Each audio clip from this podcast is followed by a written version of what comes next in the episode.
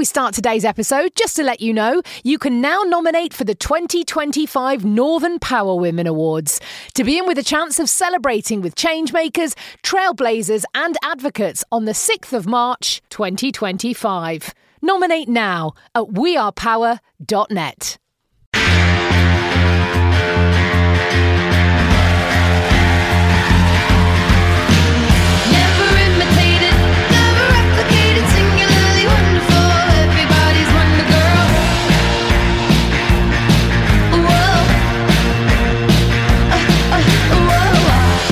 Power Women podcast.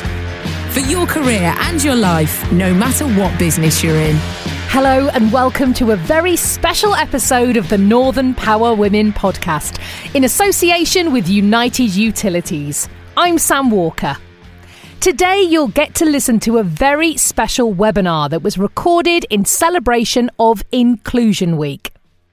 Hosted by Simone Roche, M B E, contributors included Joe Harrison, Director of Environment Planning and Innovation at United Utilities, Rob Mukherjee, Director of Transformation at EveryCloud U K, and Christina Pearson-Rampiari, a flight system engineer at B A E Systems. And there was lively discussion around topics like unconscious bias, allyship, and advocacy. You'll also get to hear a very special edition of Life Lessons from United Utilities' very own Julie Newton. So let's get to it. Over to you, Simone. Good afternoon and welcome to a Northern Power Women webinar supported by United Utilities to celebrate this, which is Inclusion Week. We've got a fantastic webinar ahead for you this afternoon, and we're here fancy today. I'm not having to do any of that. Are you on Are you on mute or is that? We're at M S P Global Studios today, who are housing us, and it's fantastic. It's just weird which screen to look at. I'm delighted to welcome our fantastic panellists. We've got Joe Harrison, who's the Director of Environmental Planning and Innovation for United Utilities. We've got Rob Mukherjee, who's Director of Transformation for EveryCloud Security, and Christina Pearson-Rampiari, who's a Flight Systems Engineer for B A E Systems.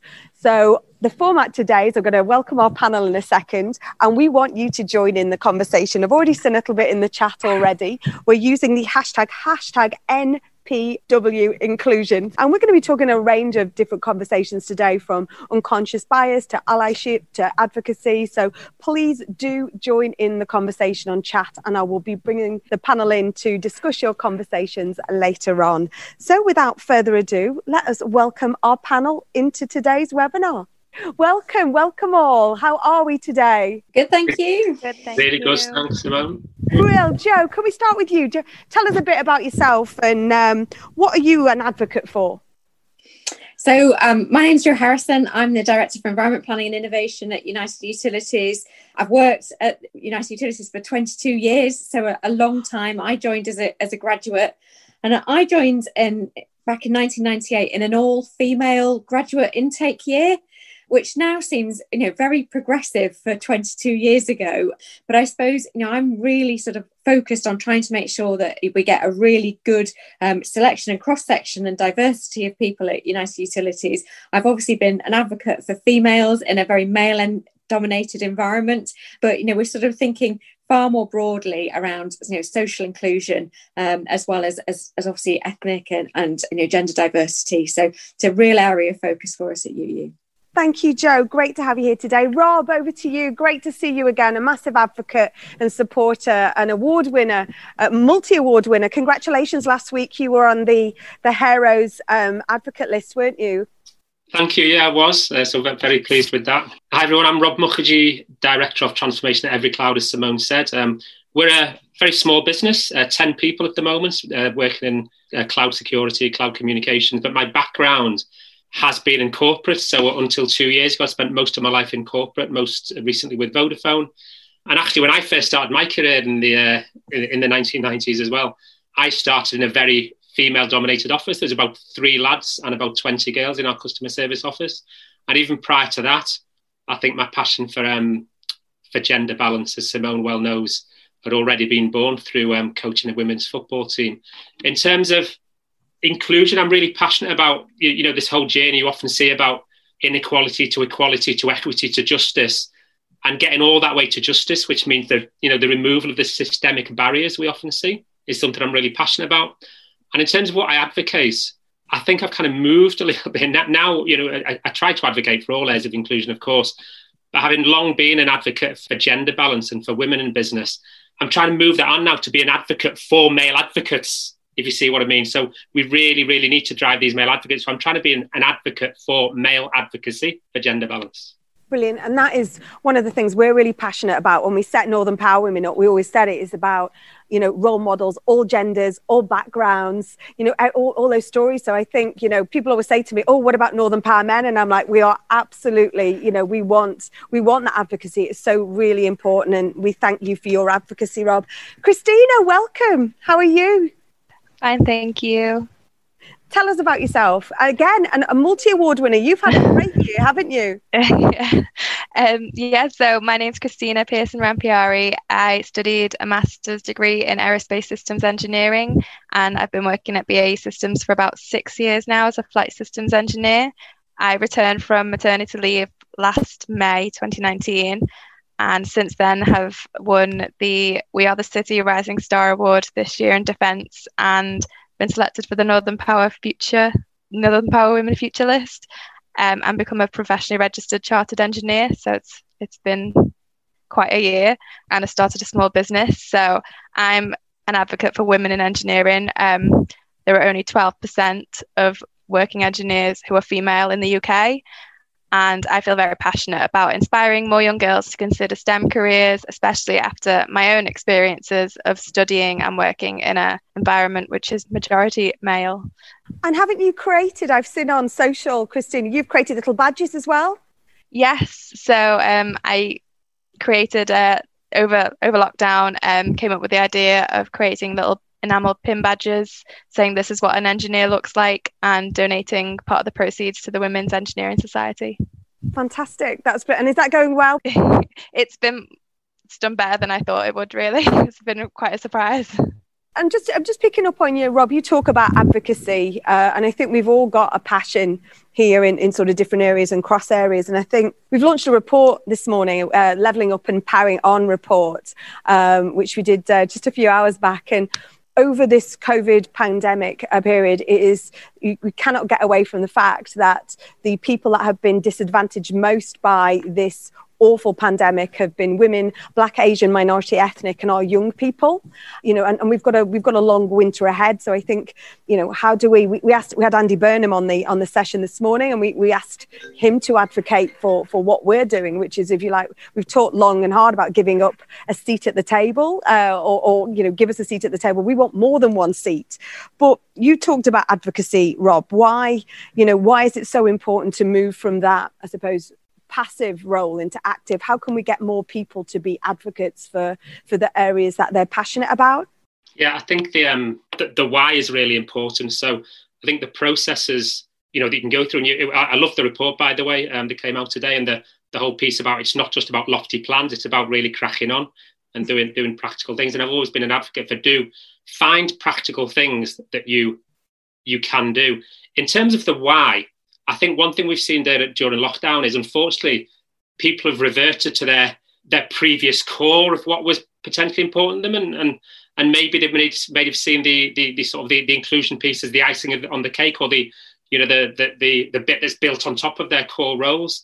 And I think, unfortunately, that's kind of become a reality during lockdown. Unfortunately, people have fallen away a little bit um, from the things that they they know they should be acting upon. But I often try and go back to reminding people of probably three key things that you can absolutely demonstrate inclusion makes a difference in. And one is innovation. And I don't think I need to preach any more about why and why diversity breeds innovation. I think that that's well understood. Another one is collaboration. I do get frustrated when people say, oh, yeah, well, we know women are kind of collaborative, and they're in, um, you know, they've got great empathy, but they're not competitive. And um, there's a, a lady close to Northern Power Women I know called Natalie Reynolds, who I saw do a brilliant piece on women are brilliant at competitive collaboration. And then the other thing I think, you know, probably still on innovation, actually, it's not just about coming up with the ideas, but it's about quality decision making. So for innovation, you need creative ideas and you need quality decision making. So once you've got a room of diverse people making those ideas, the quality decision making is often lacking, because historically you'll see the board of men, let's say, will accept a group of ideas that have come from a diverse group, but the decisions are made by a group of men who all pat themselves on the back and think, oh, haven't we done a great job? Because you don't have the constructive tension with differences of opinions in that decision-making. So you have to have, you have to have diverse people at the decision-making board. And then the final thing I'll say is transformational leadership is the, is the third thing. So innovation, collaboration, and then thirdly, transformational leadership. Because in this day and age, we don't live in the Dickensian age where you have clocking in and clocking out. And we've got, you know, a situation where people just won't accept that command and control type of leadership. We need relationships leadership. And again, that takes diverse people with diverse experiences and diverse perspectives on life. Thanks, Rob. Joe, how do you build a, a culture of advocacy within United Utilities? Because obviously you're a far spread out business, even more now with obviously people working from home, but you still have people all over the north, the north of England. How do you champion that, you know, enable more advocates within your organisation? So I suppose we, we undertake a variety of different approaches. So we have a really strong sort of philosophy around mentoring and championing people. So, you know, we have sort of um, strong relationships between some of our graduates and our aspiring managers and, and senior leaders, which we, we really try and make sure of, of sort of um, that hold fast in these sort of strange times and different ways of working. And then we have some very strong groups that look at things like um, gender equality, and we have um, a B A M E network. And um, so, you know, we, we have quite a few networks that sort of spread ac- across the organisation as well. Um, but I think it's a, it's a really fair point that, you know, it, those sort of things are really easy to um, ensure that you're doing, and you can really focus on them when you're all in the office together. Um, and there is a real risk that when you're all working from home, like, you know, we are at the moment, that they can be seen as the icing on the cake, like Rob just explained. And, um, you know, we've really got to sort of actually sort of put them at the front of our to-do list. And, you know, at the front of everybody's minds, that actually it's about creating that cohesive, progressive workforce that is the most important thing that we need to be, be doing, and, and not just a, a nice to have. So I think it is a real challenge in these times. And I suppose, you know, it, it's very easy to reach out to those people um, who want to be reached out to and who are themselves looking for that help and support. But for all those people who aren't, people can become a, a little bit lost in these times. And so it's really important that we continue to focus in this area. Absolutely. And, and Christina, you're clearly an advocate. You know, you've just talked about WISE, you know, women, women in science and engineering, a great organisation, and you, you want to be that visible role model. But what would you say, how would you encourage other people within their organisations, especially at this, this time where we haven't necessarily got that day-to-day physical connectivity? It's, it's, it's, uh, it's bizarre today to be in this wonderful studio here and see lots of people in close contact or with masks on, but you know, it's it, how do we really encourage that allyship within organizations? What would you what would you say to people? Why is it important to to be an ally? Well, obviously it's really important to be an ally to create that inclusive atmosphere that we need to for diversity. Things that people can do: speak speak up if there are situations where you are uncomfortable about a situation, or if you see something happening, speaking up, speaking to people about their experiences, what can be done to make them feel like they're more included and valued. Having an inclusive and supportive working environment makes uh, employees feel more valued, and that helps with creativity and creating that atmosphere where you have the result of innovation that you need from that. I think innovation is a word we, we've talked about a, a few times today, and and I think I, over this period as well, I think I, I kind of kind of seesaw from thinking, gosh, we've got a real chance to innovate and and build forward better, to then, you know, how do we not go back into that nineteen sort of fifties Britain approach? Um, have you seen that within your organisations? You're all sort of very agile and forward-focused organisations. But is anything within your businesses you've have you seen that come about? We we had some reports where we heard, you know, presenteeism was back in certain places. How do we how do we stop that from happening, Rob? Um, so we we actually made a decision in June two thousand nineteen to do away with our offices permanently. So we, we, we, we, we're quite happy that we were a year ahead of the curve in that sense before it was forced upon us. And we did that because of presenteeism, because what was happening was we saw people turning up to work in an office because they felt they had to be there, and they turn up still spend most of the time talking to customers, um, you know, on the phone, which they could have done from home or, or by video conference. We also wanted to introduce a concept of a four-day week as standard and pick your own hours as standard. And that then became, again, the norm. So the norm became, instead of being in an office, it's at home. We'll still have co-working spaces if people want to get there. I haven't seen so much with our clients or with, with, with our partners of people focusing too much on presenteeism. That may be the nature of the business that we deal in, because as, as our name suggests, every cloud is all about working in the cloud and not needing physical physical premises. But in terms of how, you know, how how you stop people relying on it, I think it's it probably comes back to the why again in, in, in terms of the education. I used to be a bit of an idealist, think it can just be about the why and educate people and it'll happen.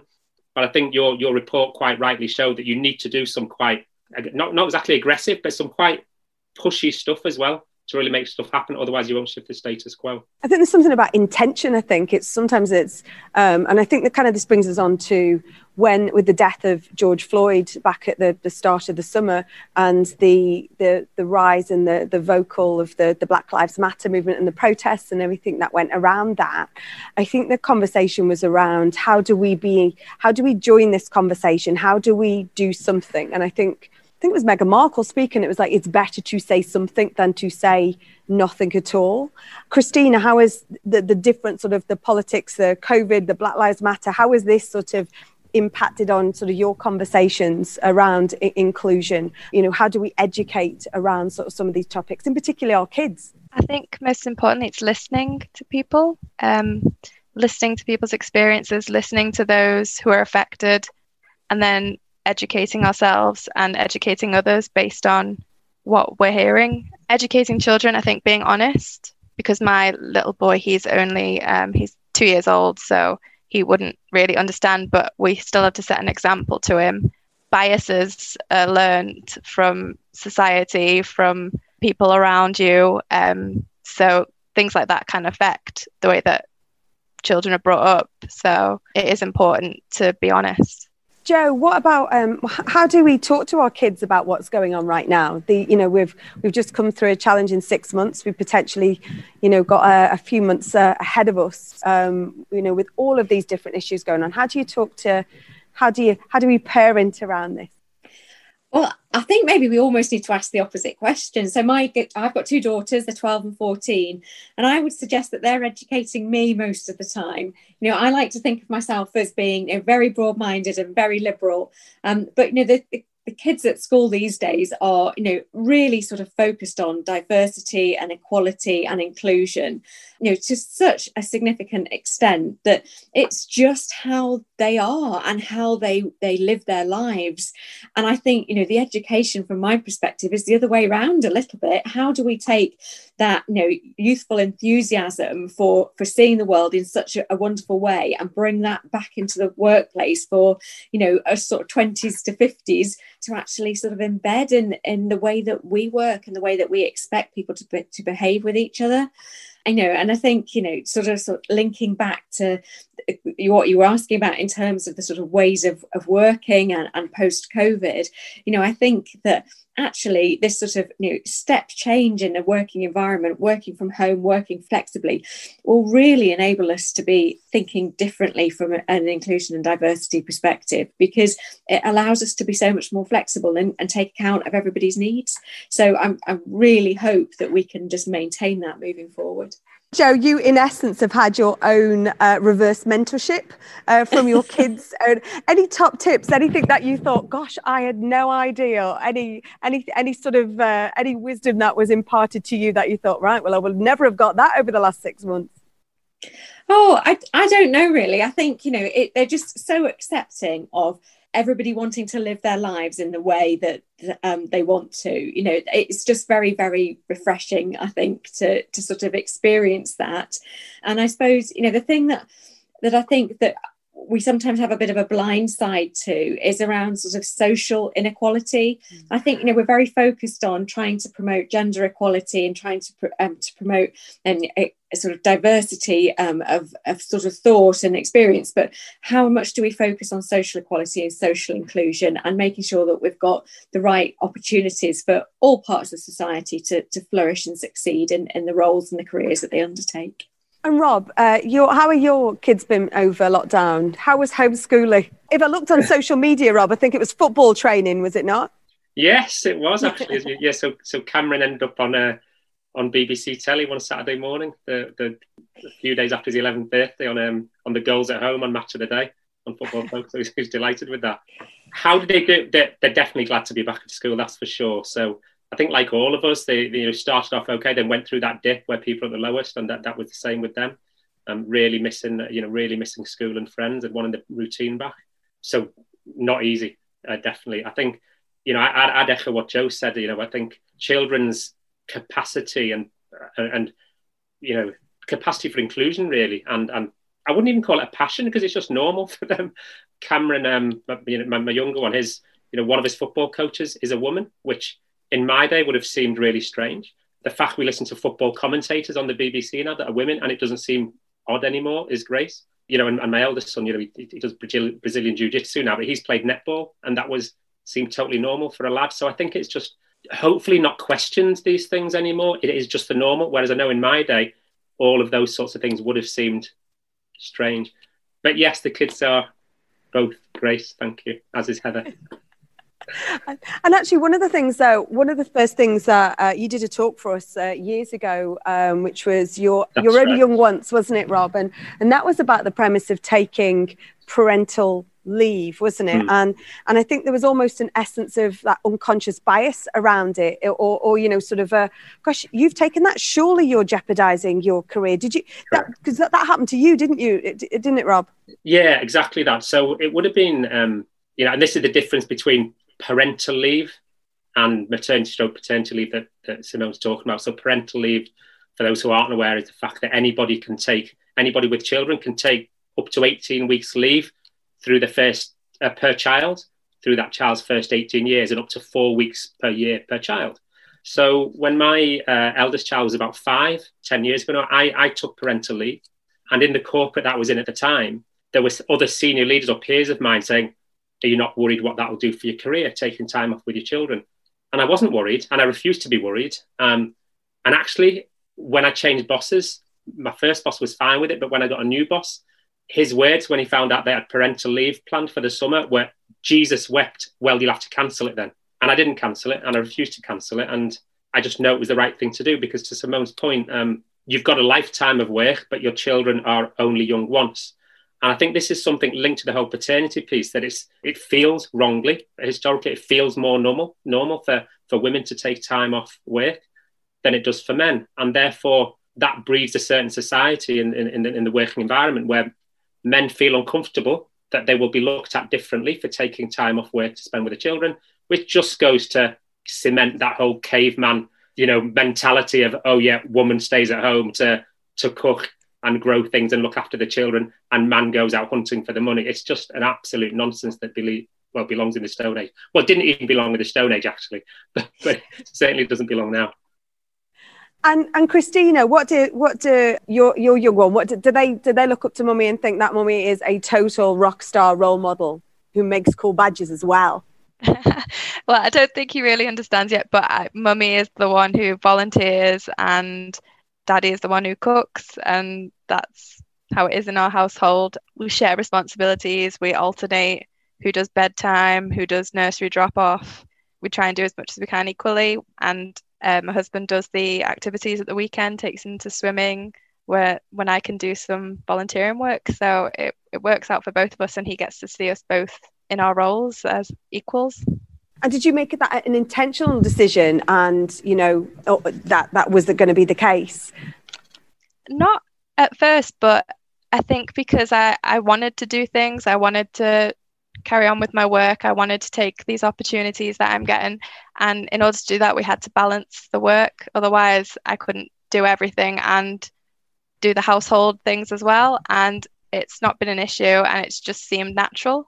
Thank you. One of the things I want to move on, we talked about sort of unconscious bias, you know, that it's a it's a well-used phrase, everything around inclusion, but kind of want to hone down into sort of language and, you know, what language we use. I think we referred to the Black Lives Matter you know, so the out, outcry after the George Floyd killing and the term, the terminology used around that. And I think even when we were writing this report and sort of telling different stories, it was, we had to be sort of really intentional with, there's a real outcry against the, the term BAME, and how do we best describe the audience that we're trying to advocate for, or allyship is. And I know sort of you are so sort of broad in all of the areas that you covered, Joe, but is, you know, is this something that you've had to take on, into account at, at U U around the language which you use for your colleagues and how you employ and et cetera? Um, yeah, I think so. I mean, I think we all worry, don't we? We're sort of worrying that we're sort of tri- tripping ourselves up with our own language. Um, I'd never heard that about BAME. Um, we have a BAME network at United Utilities, so I guess we might have to, to look at, at, at changing that. So um, I think, you know, there's lots and lots of sensitivities that, you know, we, we worry about, we don't properly understand. Um, we we just need to think, um, we need to think a little bit differently about in terms of the way that we communicate to others. And I suppose it's how we translate that into the outcomes that we're trying to achieve as well. And and so, you know, sort of focusing sometimes, you know, sort of creates a bit of of um, of attention that isn't necessarily going to sort of lead to a productive um, outcome or a productive change. So yeah, it's a really complicated area.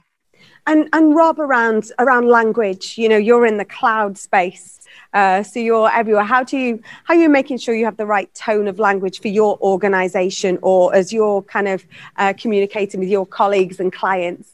Yes, so um, a good example, I'll, I'll use a, a very specific example actually related to the client. So we do a lot on the sports sector. So of course, Everton are one of our clients, but, but football, cricket as well, and uh, Lancashire cricket.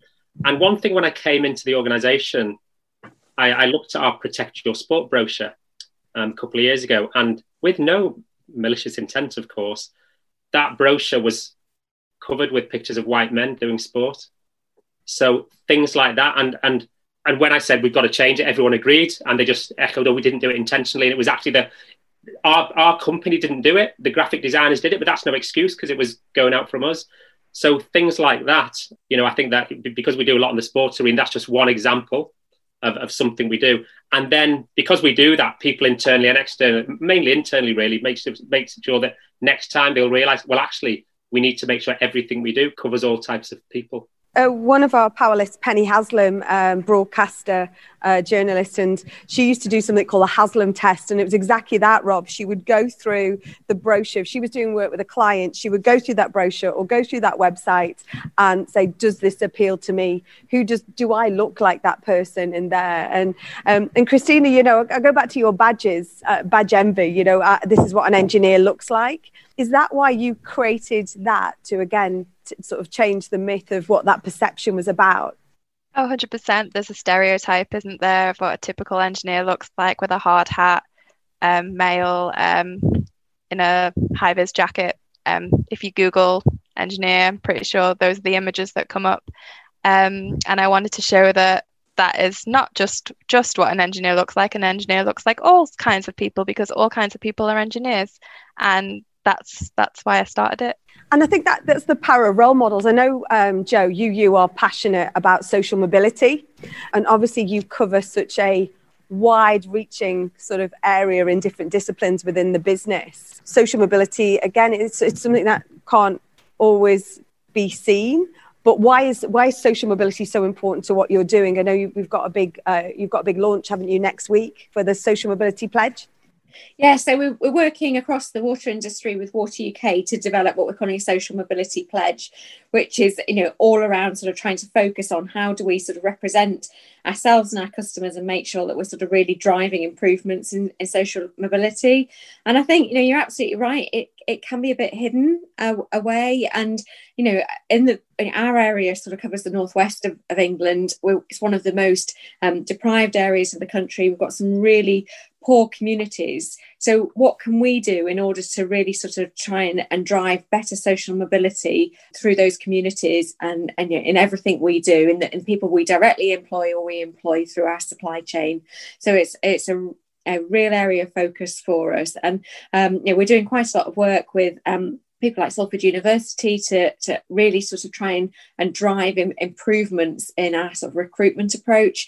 Um, you know, so it's, it's really sort of, um, it's about focusing on all those entry points within the organisation, how we can do things differently to attract different people um, who, who aren't necessarily like us, who, but who think differently and bring that opportunity for innovation and creativity, um, like we talked about before.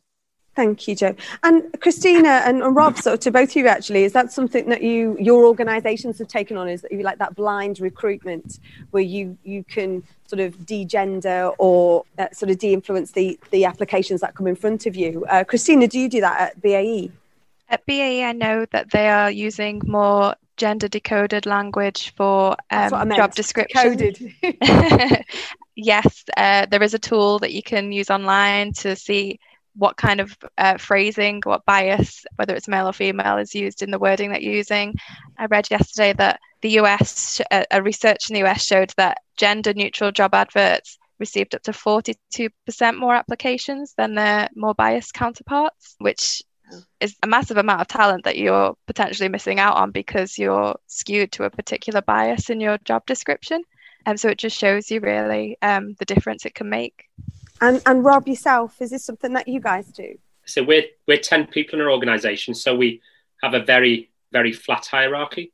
So every job description that goes out, I get to see anyway. And yes, exactly what Christina says, we make sure we test using those tools that it's, um, you know, that it, it, it, it's inclusive in terms of the, the language.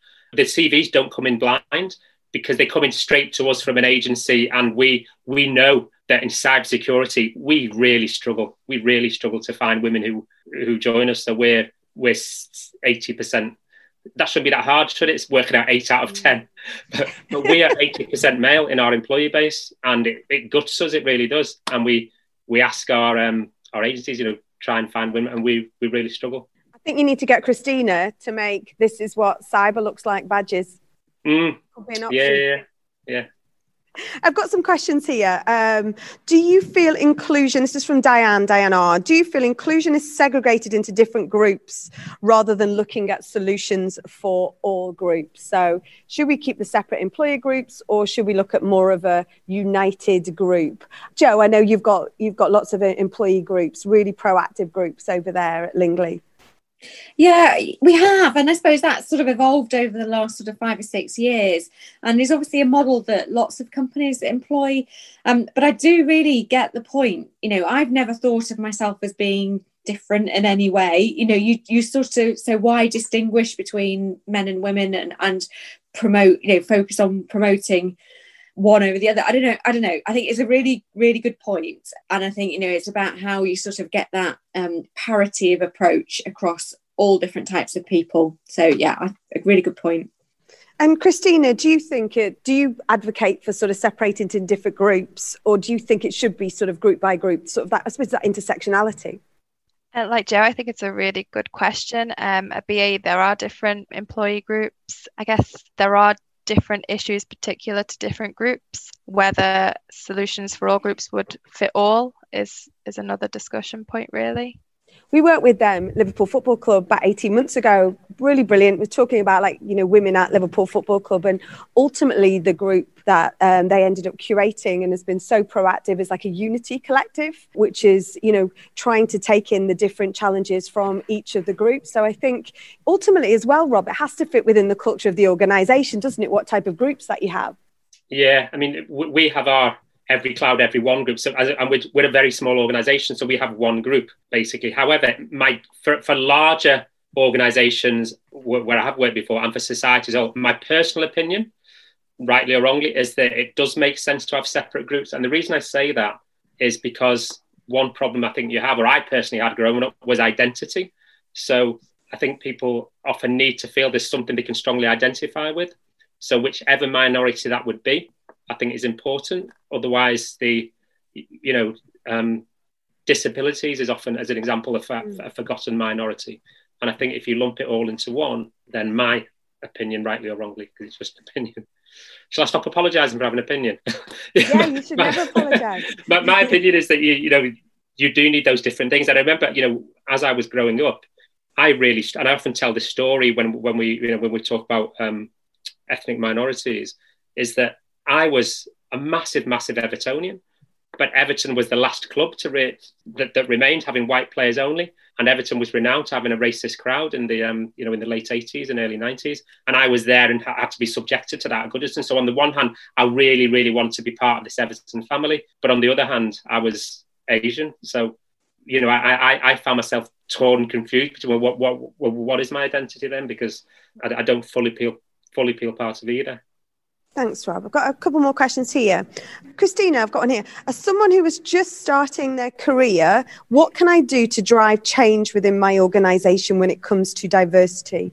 Um, that's a really good question. Um, I think talking to others, maybe setting up D and I charter, setting out commitments for yourself and for your employer, and making sure those commitments are measured and that you revisit those commitments. That's important to make sure that the change that you want is, is happening. And if not, what can you do to make that difference? How, how did you go about influencing change within the organisations you've worked at? I think I started by networking a lot with people who are like who are like-minded, um, in the same minority as me, other women, and then making that, making... not noise, but speaking out about my experiences. And then I think with people seeing how I was feeling and also felt the same way, it kind of um, struck a chord. And that in that way, it was, how do we want to make these changes that we want, and those discussions. And that's how I started.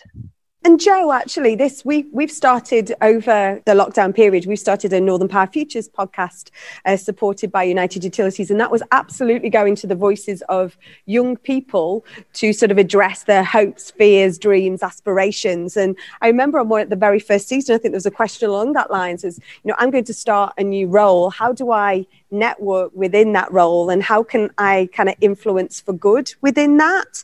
You know, how, how are you uh, um, sort of dealing with that at U U, as you've got sort of new joiners, new starters, apprentices? How can they influence what goes on? So I think, I suppose it's a variety of things, isn't it? So, you know, I think it's, I'd really encourage people to have mentors or advocates or sponsors or whatever you want to call them, but people who will understand the aspiration that people have and help guide them and promote them and, you know, introduce them to opportunities. So I think that's, you know, it's still a, a valid method and mechanism. I think, you know, encouraging that sort of, um, Uh, you know, alignment of like-minded thinking. So get encouraging people to to form groups um, and, you know, sort of seek out those experiences. Um, I think, you know, sort of be, being confident to go and look at other departments and, you know, spend time, you know, not doing work experience, but going and understanding sort of the broader spectrum of what other parts of the business are, are doing, and just being confident to, to challenge. And I think, you know, that's something that, you know, managers really need to sort of encourage, that, you know, it's making sure that everybody has a voice in the organisation, and, you know, trying to uh, sort of encourage that diversity of, of thought to, to create a better environment, more innovation, et cetera, et cetera. Dame Julie Kenny was on our report launch this morning, and she talked about having, they had a, a tr- an apprenticeship as a as a trustee, and I thought that was really interesting. And they've it, it, and it's not just, it kind of leads me on to the next question. They've it's not a, a lip service thing or a tick box thing they've done. They've you know they, they, it is a full term that they've taken. So it wasn't just a, oh we'll just get somebody young on on the trusteeship and whatever. They've now bedded that in. They will always have you know an apprenticeship role on that tr- you know on their trustee board, which I thought was interesting. And that. The, the, one of the other questions I've got here, this is for you, Rob. Um, what sort of things can you do to make sure a company you are interviewing for is genuinely inclusive and not just paying lip service to it? I think this is some of our Northern Power Futures questions coming in here. It's brilliant. But what, what do you think, Rob? What sort of things can you do to make sure that? And it goes to the point right at the start where we talk about, you know, that that sort of how you go from being a passive supporter to active. You know, how do you take the lip service away? Yeah, I, I, I smiled and grimaced when I saw that question, because it happens, right? And, you know, I, I remember last year I got really fed up on International Women's Day because I saw so much, so many P R stunts, and I, I knew some of those companies and I knew the reality behind it. So it does make me really, really cross when companies pretend they are, they're something they're not. Um, what kind of things can you do? I suppose ask, you, you know, because often if, if a company wants to recruit you, right, the reality is, and um, we've all been there, they'll, they'll wheel out the people.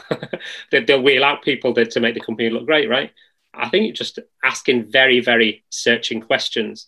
Now, a kind of analogy that I, that I did was when, um, you know, a, a previous company I worked for a while ago, I, I asked um, when I went for an internal interview, this was, what that manager thought about parental leave.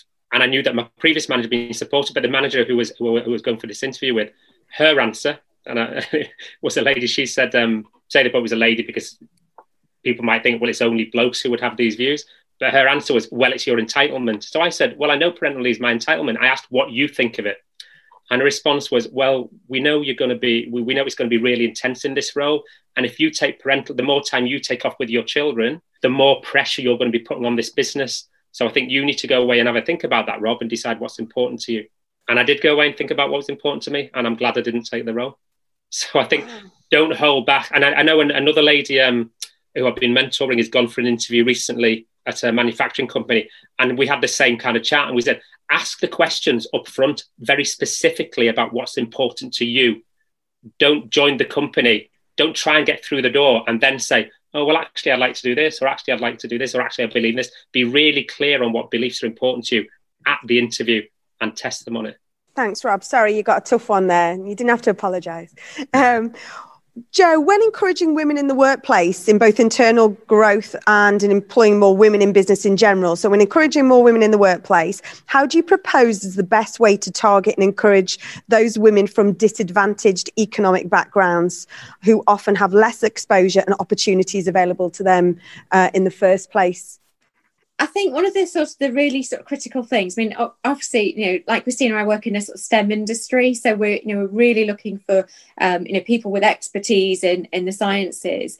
And, you know, I think there's, there's an issue, isn't there, around sort of the, the understanding of, of careers and opportunities that exist among, you know, s- sort of some sections of, of society, and unfortunately. And I think, you know, where we're really focusing is how to sort of provide really good careers advice, how to provide experience um, for people of what working in an organisation like ourselves is is like, and so that you can sort of really open people's eyes to to what type of careers are available in, you know, sort of science and, and industry, but also then to provide a sort of structured view of how they would then access those. So, you know, I think it is quite a difficult thing to do. We're trying to do more and more of it. Um, we offer um, lots of internships, and you know that's a really good way of sort of seeing what an organisation does and, and trying to sort of build that knowledge and understanding. But I think it, it is quite hard, but it is, it's, you know, it's very impenetrable what a lot of us do, isn't it? You know, uh, um, lots of you know, parts of society, I've got no idea about, you know, the careers and the industry that sort of exists. And, and so how do you sort of try and, and really open people's eyes to, to what those opportunities are um, and how they might fit into it, and how, you know, it, it sort of represent, you know, it's opportunities for people like them, and, and how do you sort of, you, you, you create that environment. It just go on to the, I always think it always comes back as well to the visibility of role models. Uh, if you can't see it, you can't be it. Uh, and I'll just keep another plug for yeah. Christina's badge. Uh, but I think it does, doesn't it? I think that is, that's really important. And so, um, so one sort of, just a question here is, you know, what more do you think that needs to be done to reduce the pay gaps in particular disability? Um, and I think I saw I, th- I think I saw an article on LinkedIn this morning, because there has been over this COVID period a sort of a the, the reporting of gender pay gap has been stalled, or has been paused, shall I say, not stalled. But what can we do sort of to keep the momentum going? What can we do to com- it, is it diversity is being invited to the party and inclusion is being asked to dance? What can every one of us, because we always like to, you know, everyone, we want people to go away thinking of what's the one thing that everyone here on this Zoom call who watches it later or hears it on the podcast, what's the one thing that everyone can do to kind of make that their society or their organisation more inclusive? Just give that time to ponder. Thank you so much for everyone who's posted their questions. Before I go to the panel with that last one, uh, Christina, what can what's the one thing that everyone can do to make a more inclusive organisation or more inclusive culture around them? Christina, it's very hard to pick one thing. Give me two. It's good. I definitely think listening, because the only way that we we will know what people want from their working environment or what people need is to listen to people about what they want and what they need. I think that would be my main point, really, listening. Joe, what would be your top tip? How do we make a more your community, your organisation more inclusive? One of the things that um, I thought about when we were sort of preparing for, for this session today was the fact that, you know, even within work and even in the sort of, you know, trying to think with a in- really inclusive mind, we are still very much have a tendency, don't we, to engage with people who are like us. And so it, I think, you know, it's really trying to to think differently about that and to sort of think about how you create that, you know, better diversity in the people that you engage in, in meetings, in decision making, to try and seek out alternative perspectives. Um, and because I think it's so easy for us to just try and, and sort of reinforce the views that we already have. So how, you know, it might make life a little bit more difficult, but how do we create that much sort of broader approach? approach to, to thinking and decision making. Okay, thank you. And Rob? Yeah, um, kind of echoing Christina's point, I was, I was going to say exactly that, the listening, the listening and also looking out for, you know, in, in everything you do. And I, it just happens to some of us naturally now. Anything you spot where you think, actually, that's not inclusive, try and redress it and do something about it. And I think maybe, you know, in years gone by, um, a long time ago, I might have known it wasn't inclusive, but just let it slip, or it just wasn't worth the effort. But I absolutely realised it absolutely is worth the effort. So every potential opportunity, you have to redress the balance, then please take it. And is that the same as about calling it out? So if you yeah, hear exactly, somebody every or... Time. Yeah, and, and, and is that something, do you think, do you think we're getting better as a society of, of calling out? Um, yeah, I think we are getting better, but it will have happened to all of us. Every now and again, someone will push back and say, oh, I think, you take, I think you're taking it too far, or I think you're focusing on it too much. That will happen every now and again, but we still carry on because most of the time it'll be accepted. But I think every one of us sometimes will have, someone will have sighed and gone, oh, you're still going on about that. Mm. But yeah, we are getting better. So how do we keep going on that, Joe? How do we call it out or find a different way to do it? If we hear something that has been said that has been wrong or poor behaviour? I think... Um... I think if you hear something that is, is you know, wrong or is poor behaviour, then I think most people feel like they can challenge it. I suppose it's where you've got things that are a bit, little bit more subtle, isn't it? You know, so how many times do I go to a meeting where I'm the only woman in the meeting? It happens an awful lot. And, you know, it's it's not that the wrong people are invited. It's just that, you know, actually we haven't got that diversity in the workplace. And so it's how do you sort of start to, to challenge things like that. So it's this sort of the more subtle things, I think, that actually will perpetuate unless we try and stop them. And is there and just any sort of top tips? I'm just going to try and summarise. And if you've sent any questions to us that we haven't got to, we'll try. We'll pick them up in the uh, in the follow up blog uh, write up that we'll do on this as well. But just any top tips on balancing the recruitment process? Top tips, just a. Um, we've talked about blind recruitment, we've talked about gender neutral language or gender decoding, but any top tips or anything that you've even seen that other organisations do? Christina, have you seen anything in this space? Um, so I would say for one of my top tips, I would say learn about what your biases are. There is a tool, a Harvard tool, where you can recognise what your biases are and then learn how to mitigate those biases. Brilliant, thank you. Rob, yours, top tips? Um. Just something we experienced, we found in a, in a, in a smaller business with our with our lack of um, female talent. What we have succeeded in doing um, is bringing on women who have been made redundant, and, and one of them was um, been made redundant and then had a child, didn't want to go back to full time work, so do something that works on their terms, and it worked really well. Another woman who wanted to do a four day week Um, on her terms, which gave us the idea, which was that when we took her on, we thought, well, why don't we do that for everybody? Taking on people who may not necessarily be qualified. I saw something in a chat message from someone yeah. saying, well, they may not have achieved the qualification. That's exactly what we do. Take people on who might not necessarily have the qualification, but they've got the raw talent. And then something else we've done is um, where we can't employ somebody necessarily, we're also trying to get this partner ecosystem where we've, there's a lot of people, as you know, in the Northwest trying to start their own businesses. So we try and partner with self-employed women trying to do their own thing and use them as a consultant who we might pay a fee to. So even if we can't employ people directly, we're actually trying to help that ecosystem as well of people trying to run their own businesses. And I think there's a Harvard Business Review report out recently, which was around the majority of people going back into big offices uh, would be white men. And, and actually, that was leaving a lot more women either getting made redundant or being furloughed or having to cut their hours or leave their jobs. But actually, there's a rise of that freelance stroke entrepreneurship coming up as well. So that's great news that you're supporting that ecosystem as well. Thanks, mm. Rob. Uh, Joe, any top tips for you in that recruitment process? I think the thing for that I sort of really want to focus on going forward is this sort of issue about imposter syndrome. So women not feeling that they're good enough to undertake jobs, and that sort of link with the way that we have that sort of narrative of, of explanation of job roles um, that we, we use. So really sort of focusing on the language that we use and really sort of encouraging and mentoring women to take more of a chance than than they otherwise would. one hundred percent. I think imposter syndrome happens to every single person, male, female, all different backgrounds. Um, I've got it on this lone studio right now, but it's quite cool. So, but listen, I just want to thank all of you for getting involved in this conversation this week and Inclusion Week. Thank you for all of you on Zoom who have put your questions in the chat. If we didn't get them to all, we'll circle back round and get, uh, get onto them. But please keep the conversation going on social media at North Power Women.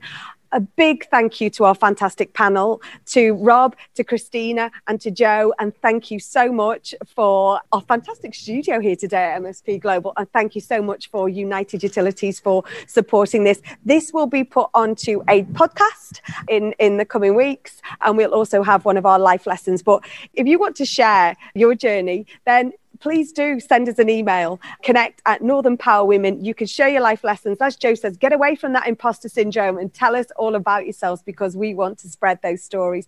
Thanks so much for giving us the time this afternoon, and great to see you. Thank you. Hashtag we are N P W. Thank you so much to everyone who took part in this very special webinar. Joe Harrison, Director of Environment Planning and Innovation at United Utilities, Rob Mukherjee, Director of Transformation at EveryCloud U K, and Christina Pearson-Rampiari, a Flight System Engineer for B A E Systems. And of course, a big thank you to the host and founder of Northern Power Women, Simone Roche, M B E. Do come and join us on a future webinar. You can connect with Northern Power Women on LinkedIn to find out more, or find us online at northern power women dot co dot U K. Now, as we do every single week on the podcast, it's time to hear from you and an instalment of Life Lessons. This is the place where you can share your wisdom and insight around your career and working life. This time, it's the turn of Head of Organisation Development at United Utilities, Julie Newton. Hello, my name is Julie Newton. I work for United Utilities, um, and I'm a working mum of three gorgeous children. So here are my life lessons. Tell us about an important role model in your life. This has got to be my mum. I know everybody says it's their mum, but really is my mum for me. So came from a council background, was the first one in our family to become a teacher, get a great education, and then buy a house, and was tough and kind of worked through some really, really challenging times in her life. And I think she's taught us all how to be resilient, how to push forward, and how to really, we can be the best at art that we can be. And that's a lesson for us all in our family. What's the one piece of advice that has really stuck with you? Well, this has to be about networking and the importance of networking.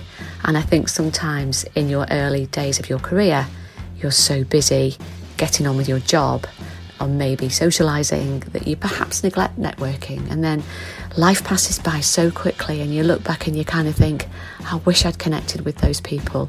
I wish I'd stayed in touch. So my advice is absolutely network, and keep your network going from as early an age as you possibly can, because it really will serve you well in the future. So what's the difference that a mentor has made for me? So a mentor for me was the person that made me grab every opportunity with both hands.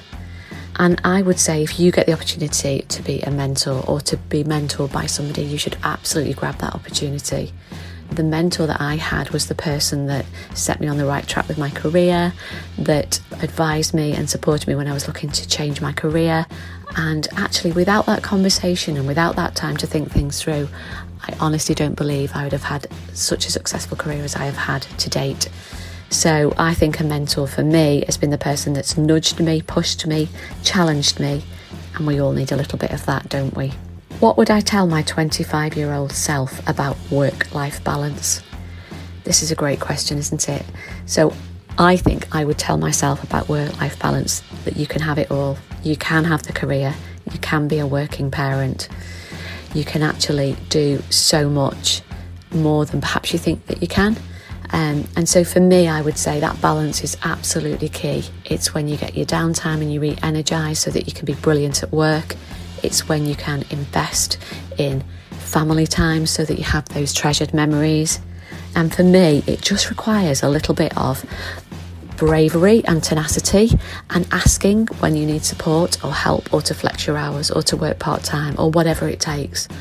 But I feel like work-life balance is absolutely achievable and that you can have it all. You just might need to be a little bit braver about asking for that.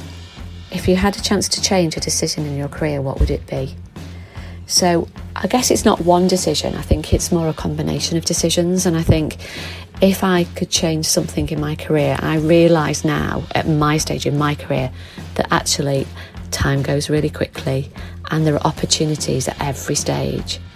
And actually you just need to seize those opportunities and make the most of them when they cross your desk or when you get in contact with somebody or when somebody reaches out to you.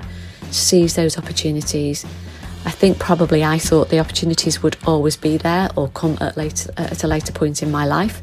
And of course they have, but there's some that happened really early on in my career that I maybe um, would have thought differently about at the time had I thought where I am now. Thank you so much to Julie Newton from United Utilities. We would love to hear your life lessons too. It's really simple. All you need to do is choose from our bank of questions and share your expertise. Please do get in touch. If you'd like to take part, just send us an email, podcast at northern power women dot com, and we'll tell you exactly what to do. It'll only take you a few minutes. A huge thank you to United Utilities for supporting this very special episode of the Northern Power Women podcast. We'll be back with our next regular episode on Monday, November the ninth. Until then, I'm Sam Walker, and the Northern Power Women podcast is a What Goes On Media production.